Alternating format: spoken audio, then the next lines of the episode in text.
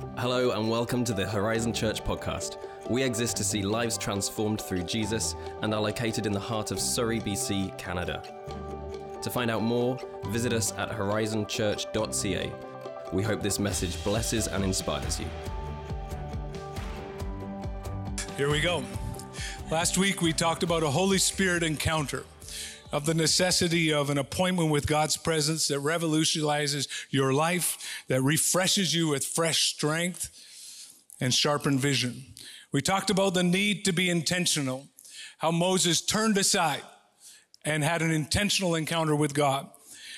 Where intentionally turning aside is a pl- to the Holy Spirit is a place of finding new strength. It's a place of seeing fresh vision for our life. It's a place of seeing the power of God help us to be more like Jesus through the Holy Spirit. We talked about the question, are we thirsty?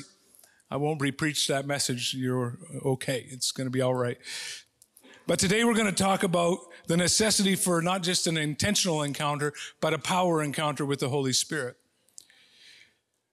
Acts 1 and 8 says this, but you shall receive power. Somebody say power. When the Holy Spirit has come upon you, and you shall be my witnesses in Jerusalem and in all Judea and Samaria and to the end of the earth.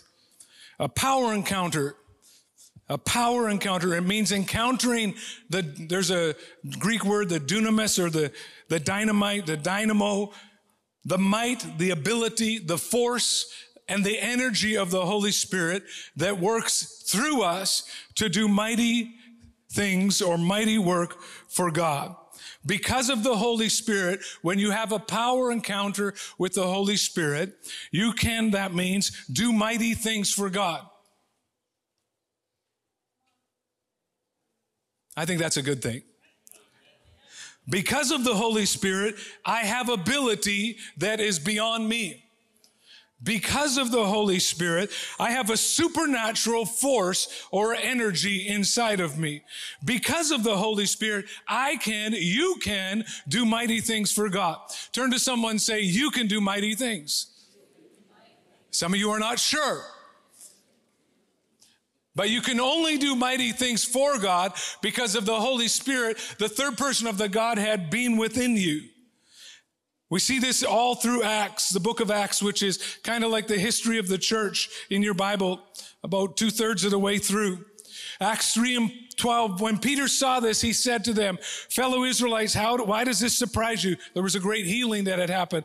He said, why do you stare at us as if by our own power or godliness we made this man walk? He had had a power encounter. He was walking in the dunamis or the power of God and he could do mighty things for God.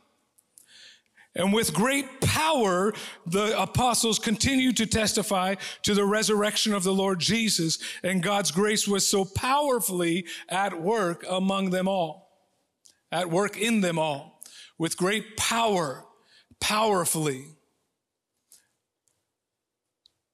Because of the Holy Spirit, I'm going to say this again, I can do mighty things for God. Because of the Holy Spirit, I have an ability beyond myself. Because of the Holy Spirit, the supernatural power of God works in me and works through me and is for beyond me, Jerusalem, Judea, Samaria, to the ends of the earth. Powerfully at work in them all. Do we need more power? I think we do. Let's pray. Holy Spirit, we welcome you. Thank you that you are here and present we pray that you would give us ears to hear what you are saying to the church, but to also to us as individuals in our spaces that we occupy, in the places that we go, that you would speak to us about how to live. In Jesus' name, amen. if you want to turn in your Bible to Luke 15, and we're going to continue along here. Luke 15 is the parable of the lost sheep, it's called. I'm going to read beginning at verse 1. Now, the tax collector and sinners were all gathering around to hear Jesus. But the Pharisees and the teachers of the law, the Pharisees are the religious leaders of the, of the, of the nation. But the Pharisees and the teachers of the law, they kind of did that together. They ruled the religious life of the, of the nation. they muttered, This man welcomes sinners and eats with them. Then Jesus told them this parable. Suppose one of you has a hundred sheep and loses one of them. Someone say one. Doesn't he leave the 99 in the open country and go after the lost sheep until he finds it? Someone say lost. And when he finds it, he joyfully puts it on his shoulder and goes home. Then he calls his friends and neighbors. those are not dramatic pauses. I'm trying to, my eyes are getting worse, and I'm trying to find out where I am in the Bible. I'm not that smart. I'm like, where is it? Then he calls to his friends and neighbors together and says, Rejoice with me. I have found my lost sheep. Someone say, Rejoice. There's one lost, rejoice. I tell you that in the same way, there will be more rejoicing in heaven over one sinner who repents than over 99 righteous persons who do not need to repent. Lost, lost people. I don't know if you've ever lost something of incredible value or you've ever been lost significantly. I I've lost my ring before. at least I thought I had lost it. When we first got married, I would take it off often when I would wash my hands because I didn't like the kind of the soap and the wet feeling under there, and I'd put it down and put it back on. And one time I lost it. I left it somewhere and lost it because I was doing that. Shanda had always bothered me about it. Don't do that. You're going to lose it and everything like that. So what had happened is I thought I, she left me sit for three days, uh, wondering where my ring was. Uh, and then I went into, at that time, the Bible college office, and Linda Cole handed me my ring. I said, Where has this been? Did, who, who brought it in? oh, someone found it in the bathroom and put it in here. But Shanda said to just hold it for a few days.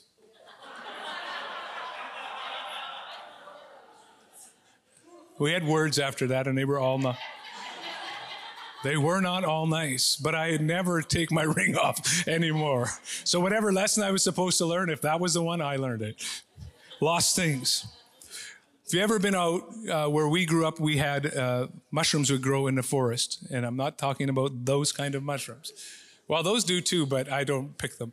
But pine mushrooms, chanterelle mushrooms. And when I went, when we moved to Vancouver Island, we also would go out in the forest and pick them and make money for them. I, I don't like eating mushrooms. I don't think they taste good. Fungus grows between your toes. So why would I eat fungus? Just those of you that eat that, uh, I'll leave that with you. However, I have also been raised that if I came to your house and you served me mushrooms, I would eat them. Now, don't any of you say, I'm going to. Ha- there's no need to test that theory. Where are we at? Okay, yes, being lost. And uh, one time on, on Van- Vancouver Island, I was uh, picking mushrooms with our friend Ross Campbell, and he went one way and I went the other way. And you're always supposed to be paying attention to where you're going. And but sometimes when you're just going from one patch of mushrooms to the next to the next, you're you just all of a sudden you're, where am I? And I remember being that time feeling absolutely terrified because if you've ever been in the forest, it's super dense on Vancouver Island. And suddenly I realized I had no clue where I was or which way to get back to the road. And I was a little panicky and I prayed and I started doing what you're supposed to do.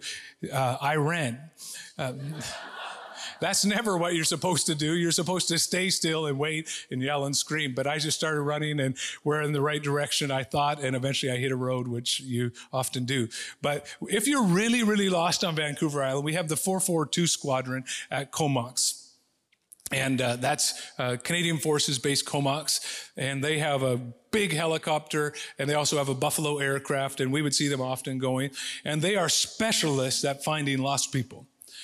If you're lost and you see a helicopter, you are really lost if the 442 squadron is looking out for you. In fact, I think, yes, uh, in the recent floods when there was slides at Hope that cut off people, they were landing on the edge of the highway to, to be able to pick people up and take them to a place of safety. And I'm so thankful for the 442 squadron that helps physically lost people, but I'm really, really thankful for Jesus who's out looking for lost people. Because Jesus had this incredible ability. He somehow had the power to attract all kinds of people. people who were in all kinds of messes, tax collectors. When we read that, we might have some animosity simply because we're Canadians and it's important that we don't like the CRA, uh, the, the, Canada Revenue Agency. We kind of binds us together. But it was much, much more than that. Those uh, tax collectors of that time were collaborators. They were working with Rome to collect taxes and often would steal more uh, than they were supposed to take. And so they were hated, not just as taking money, but collaborators with the enemy. And then sinners, it's basically anybody who, well, all of us would have been on that side of the table probably. And then it says, then there were these other people that were incredibly religious that seemed to have all life together, did all the rules, kept all the rules, did everything right. Uh, and if they didn't, then they stone you and do kinds of things like that. But Jesus, they were all around Jesus. He had this incredible power to attract people. And he caused people to feel like they belonged. Feel like wherever they were at, there was still space for them. Not that he wouldn't tell them what was out of line, because he would, just prior to this, uh, these verses, he, he said, whoever uh, would, would uh, in the same way, those who do not give up everything, you cannot be my disciples. But still, they stayed around him because there was something more. There was a power that was there. Jesus then tells them uh, this story because these, these religious group uh, was complaining about, muttering about that these tax collectors and sinners, not only were they at dinner, but they were close to Jesus. In fact, they said it doesn't say much about Jesus when he'll hang out with those kind of people. And so Jesus somehow gets wind of this sentiment, this derisive comment. I don't know if he heard it, but somehow he responds to it in this way. And he tells them this story to help them understand how much he loves people. Jesus is the good shepherd in the story. We are the sheep. And one of the first things that we see powerfully is the high value of one person to God. It was one sheep the shepherd went to find. Just a couple things here. The second thing we see is that Jesus taught that God actively seeks out the lost. You know, Christianity is about the only faith system that says God's looking for you. Almost every other faith system in the world says you better be looking for God because you're on the outside looking in. And if you're good enough and you've done enough and you're, you do all the right things, then maybe God will accept you. But in Jesus, he's actually actively looking for you and for me. Changes everything. And, but many of many rabbis of that time actually believed that Jesus or God only received the sinner who came to God the right way. But Jesus does not grudgingly receive the lost. Instead, he searches for them, and God finds the sinner more than the sinner finds God. A great Jewish scholar admitted that this is the abs- one absolutely new thing which Jesus taught men about God, that he actually searched for people. The third thing that we see is that there is great joy when a lost one is found. According to Barclay in the commentary, many of the religious people of Jesus' day believed actually quite differently than that. They even had a saying, there will be joy in heaven over one sinner who is obliterated before God. Wow, that's harsh. There will be great, I don't know which one you want to be a part of, but put that number three one back up there again on the screen to contrast it. There's great joy when the lost one is found. Or this one, there will be joy in heaven over one sinner who is obliterated before God. It's not a good way to opening statement to share your faith. As Christian, as Christ followers today, we must be careful that we do not give the same impression in our often very appropriate zeal to speak out against culturally acceptable sin. You know, after, why am I talking about this today is, you know, after two years of COVID and all that it's been, and in many ways you're just trying to get by to the end of the week or the end of the day or the end of the month, whatever. It's been difficult on many, many people. I, if I could, I could count on, I couldn't count on, on one or two hands or two hands and my feet how many times I've heard people, I'm just done with so much of all this. But what it has done in many ways for the church generally, as I talk to pastors and leaders, is that it has robbed us of vision and we've gotten into just survival mode. But God still loves lost people and is still looking for lost people. And that, that doesn't mean God can't do both at the same time. Help us in the middle of where we're at and also be looking for lost people. He's incredibly powerful that way. I remember when number of years ago we had a boat on Vancouver Island, just a 17 foot uh, little runabout that was old, 1981 had an inboard motor that ran some of the time, and you never knew when it was not going to work or whatever. Uh, if you ever want to grow your faith, buy a boat and go on the island, or if you ever want to just dig a hole and throw money in, that's probably more funny fun than just owning a boat to get an old one. And one time we were out on Hornby Island, as it's one of our. If, you, if you never if you've never been there before, you should go. It's one of the best places on the go on the coast. What's that? Gorgeous. Okay. My ear, it is gorgeous. Hornby Island. I'm not getting paid for that. Hornby Island. So you go to, yeah, never mind. You can find it. Um, but beautiful beach and everything. But one, uh, we were there with family and we had the boat uh, which I hadn't done a lot on the ocean with it, but here we were. And Shane, my brother in law, said, Let's go fishing. And so we had some gear, and Jeff came with us as well, my father in law. And so we went out from Ford's Cove and we went around to the outside of the island. And, and we were mm, fishing. Again, we don't catch, you just fish. That's what fishing, so why it's called fishing, not catching. So I hate it. But um, so we were out there, but at least I was driving the boat. And uh, Jeff had grown, had spent a long time living on Vancouver Island, and and if you look north when you're at Hornby Island, you'll see the steam coming out of the where the pulp mill used to be.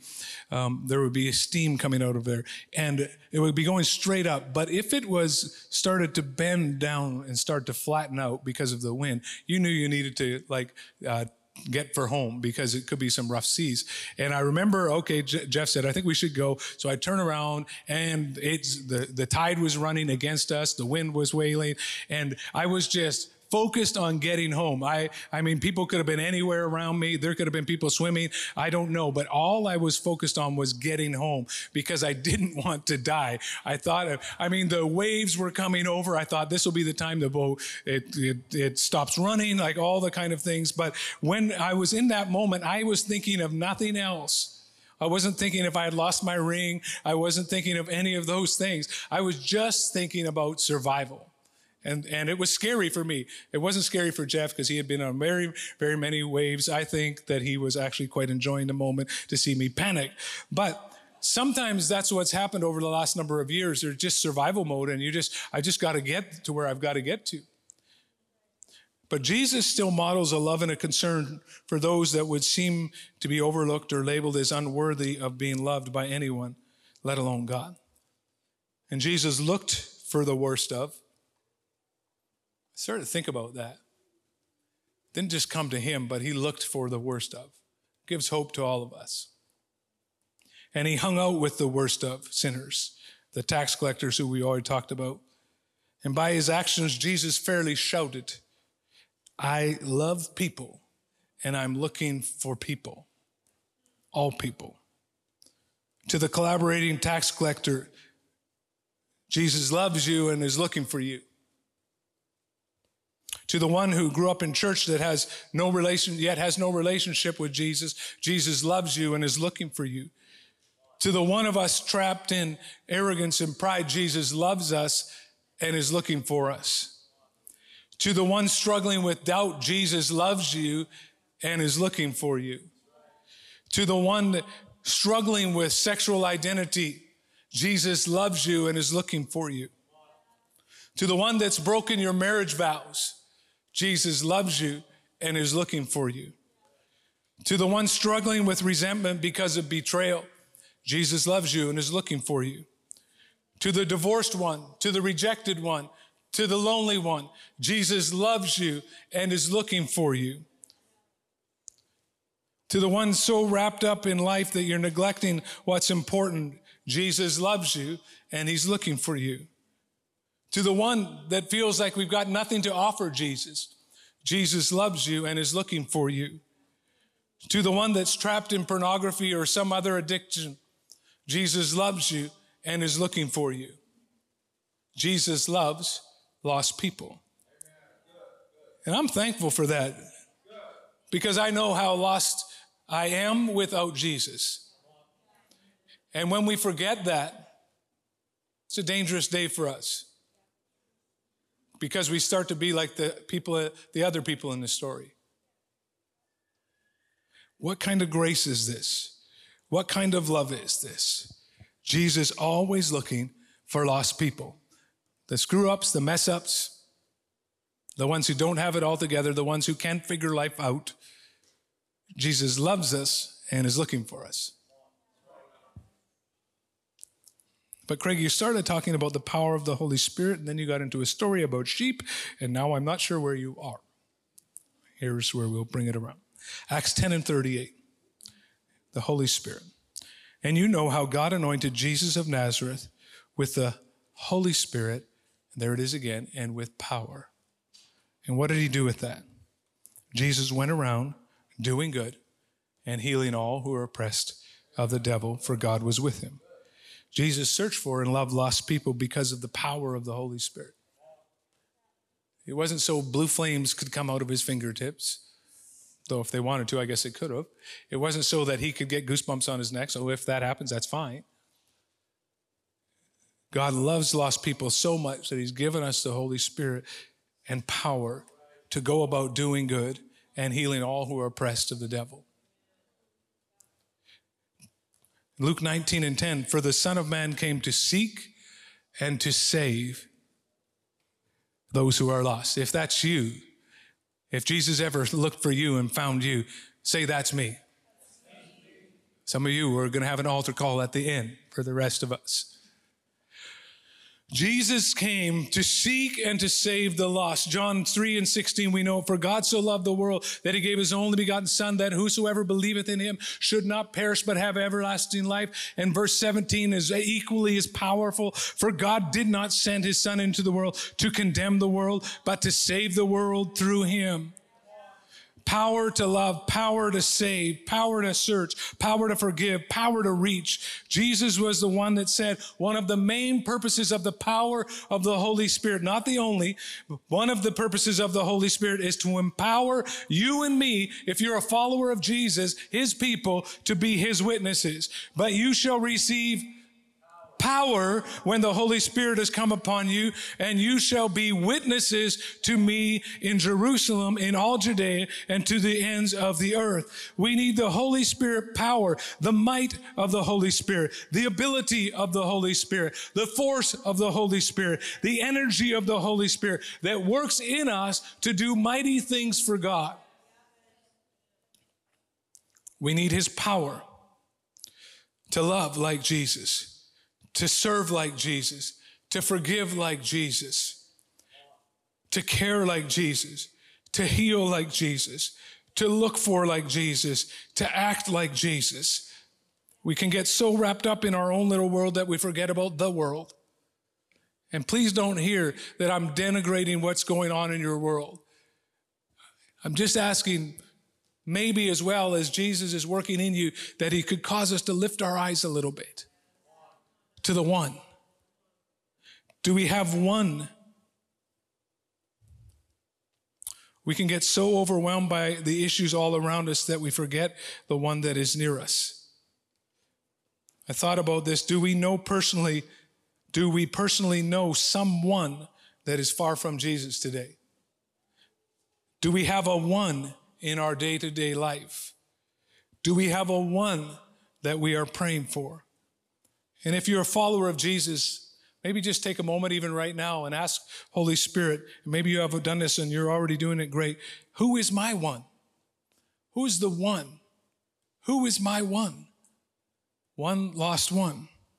We need the power of the Holy Spirit to love the lost one like Jesus, to have compassion for lost people like Jesus, to see the oppressed one set free, to see the lost one found one person at a time.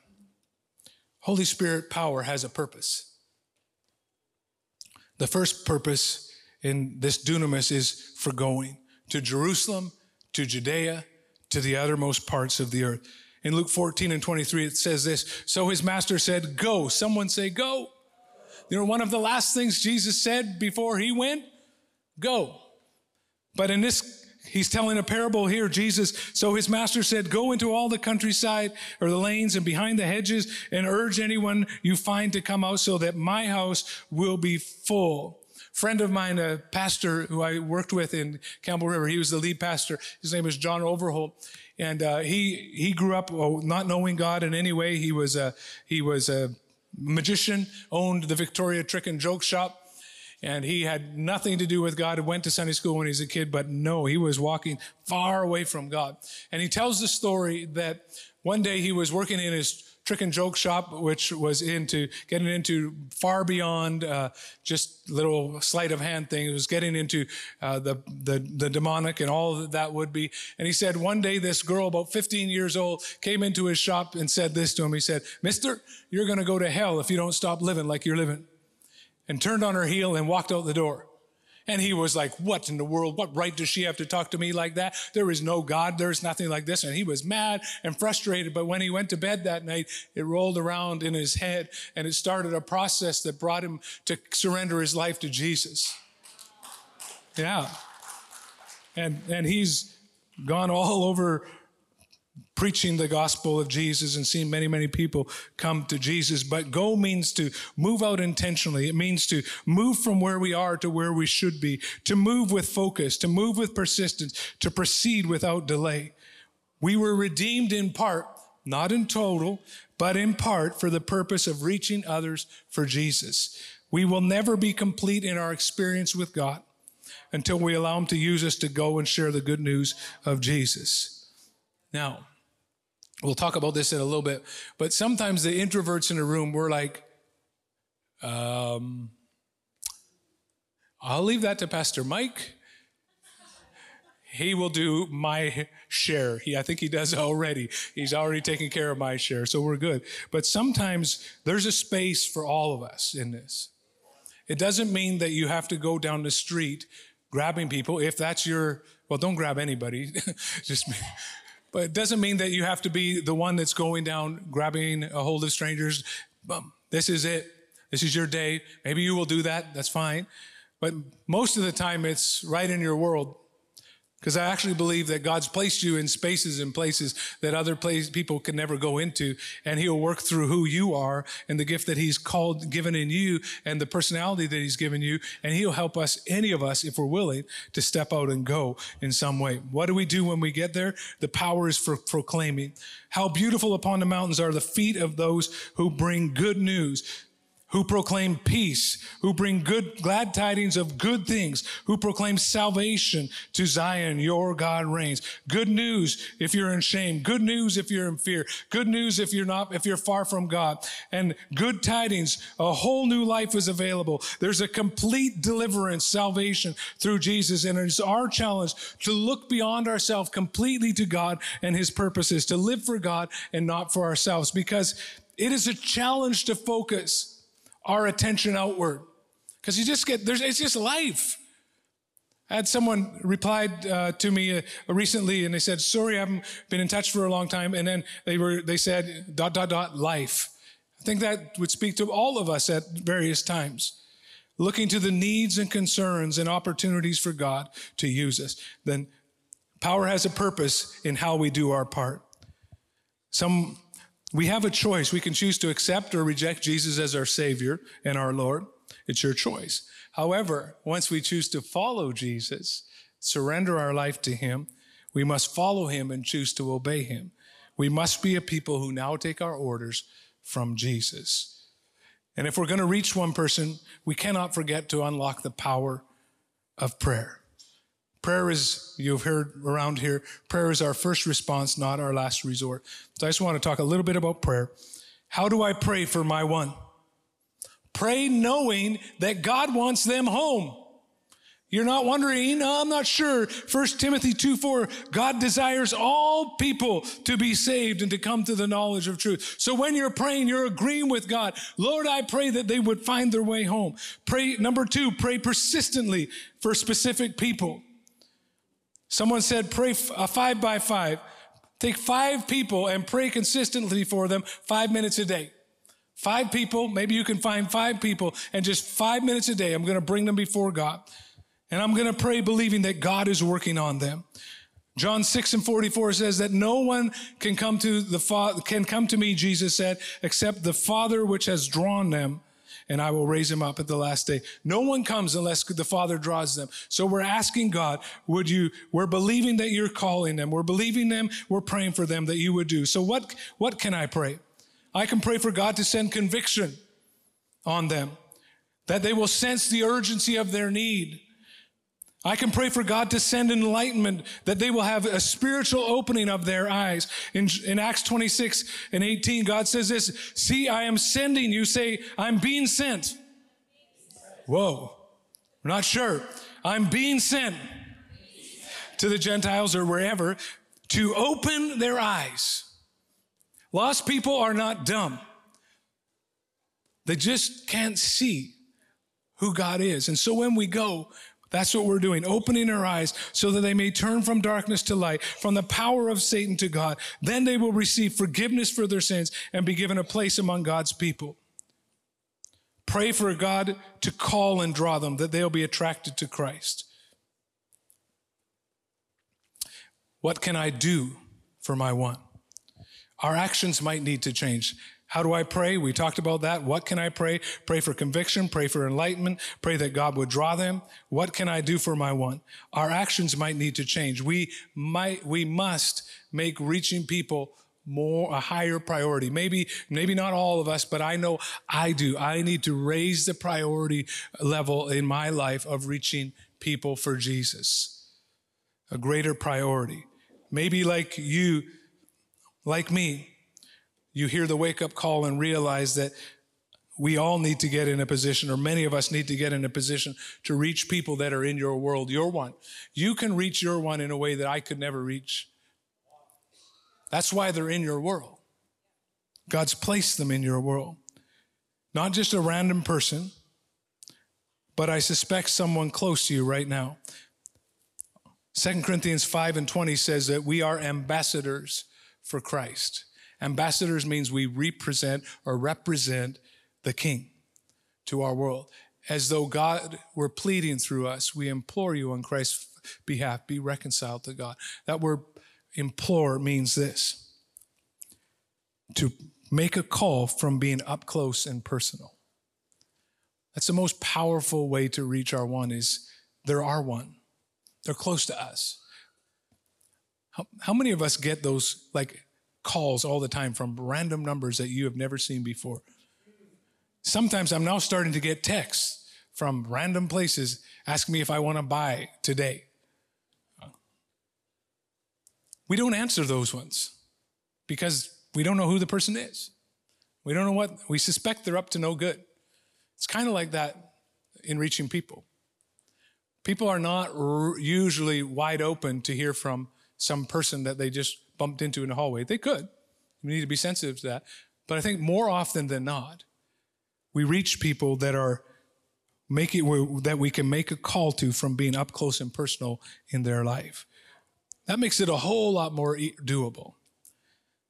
So how do we do it? We look for divine interruptions. Look for divine interruptions, those times when interruptions come that seem to come into our day and mess things up number of years ago when I worked at a, in a private social service agency, a guy who I had, I don't think I'd worked with him, but I, I knew who he was, called me and said, could you pick me up on your way to work? I was like, ah, no, I don't want to because I have my routine. And I, and I was like, okay, I will. And I pick him up and we were driving and probably within two minutes he said to me, so I hear you're one of those Jesus people. And it wasn't said with like joy and anticipation. I might also note he's about 6'5 and 240 pounds. He's a big boy, gentle giant. And I said to him, What do you mean by that? He said, Do you shove that stuff down your kid's throat? I said, Glad to start off our conversation this way. But over the process of time, I texted him this morning actually. I haven't led him to Jesus yet, but I've shared Jesus with him in so many spaces and places because uh, I was interrupted and I didn't want to be interrupted. But now I've known him for 20 years and I'm praying for him that Jesus, that he would surrender his life to Jesus. He's got all kinds of stuff going on in his life. A guy who'll give you the shirt off his back, but he's had some issues in his life. And so I just pray in Jesus that I could be available in that moment, in that divine interruption. It's easy to confuse what we have planned with what is really important. And many of Jesus' memorable actions were done in response to intrusions into his personal plan and schedule. Will we be interrupted? And then finally, choose to do something when you can't do everything. If you're a perfectionist and you want everything to be just so, it's really, really difficult to do this. And sometimes we're like, I don't know what to do. I can't, I don't know how to, like, I don't know, like, was the earth created in six literal days? Was it created over an epochs of time? I don't know the answer to that question. Uh, or what about this verse over here? I don't know why it says that. You don't have to know everything. Again, Pastor John Overholt, who I mentioned earlier, he said, everybody has a BA and is qualified to share their faith. What does that mean? You're born again. we can take people as far as we've gone. Simple to say that. But you shall receive power when the Holy Spirit has come upon you, and you shall be witnesses to me in Jerusalem, in all Judea and Samaria, and to the ends of the Holy Spirit, uh, to the ends of the earth. Because of the Holy Spirit, I can do mighty things for God. Because of the Holy Spirit, I have the power to reach my one. Because of the Holy Spirit, I can love people more than I do. Because of the Holy Spirit, I can do mighty things for God. Because of the Holy Spirit, I have a supernatural power and energy within me. Jesus is working on your one. What do you do? Simple little things. Can offer a prayer. I've done, I've, I made that, make that a practice.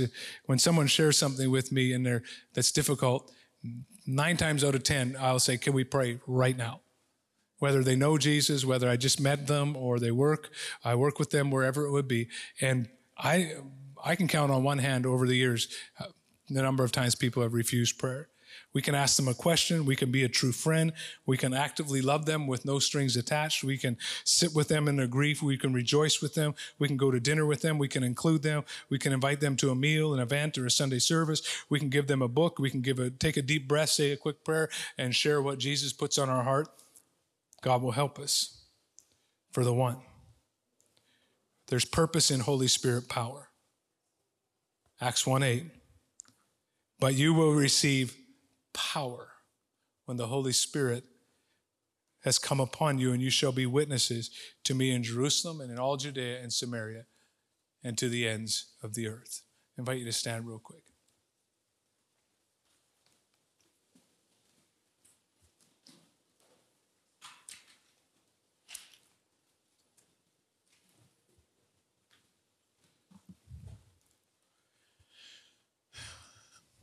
One, just one. I invite you just to close your eyes for a moment and just ask Jesus, who's the one he wants you to focus on right now? And maybe he, maybe you're this, he's going to give you five because you're high capacity. Who's the one that he wants you to focus on right now that, that does not know Jesus, that's far from God? Who's the one? They might live in your house. Might be your grandparent, might be your son or daughter, might be your next door neighbor. I don't know. But lost people matter to God. And we're grateful for that because we've come to know Jesus. With every head bowed and every eye closed, and, and as you've listened, just throw your hand up if one if a name came to mind for you. Yeah, yeah. So we're going to pray. And as we pray, you're going to pray starting today for that person. And maybe no name came, but I can guarantee you this God has an assignment for you, somebody for you that He wants to use you in. Some it might be on the phone because you're that's all you can't get out as much as you used to, but on the phone you can minister, you can speak, you can pray. There's space and place for everybody. Jesus, we're so grateful for the power of the Holy Spirit.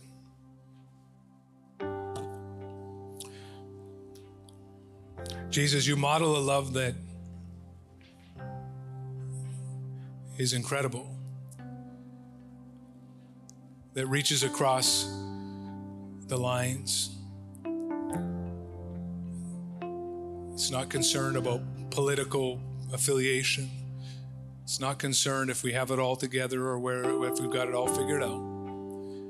So we thank you for that example for us and pray that you, by the power of the Holy Spirit, thank you that you power empower us to be your witnesses to properly represent you to our world, to your world. And Lord, I pray for those ones that are on our heart right now. And if that's you, just raise your hand and agree with me if you know that there's a one you're praying for right now. Lord, I pray for the ones that are represented by all the hands in the room.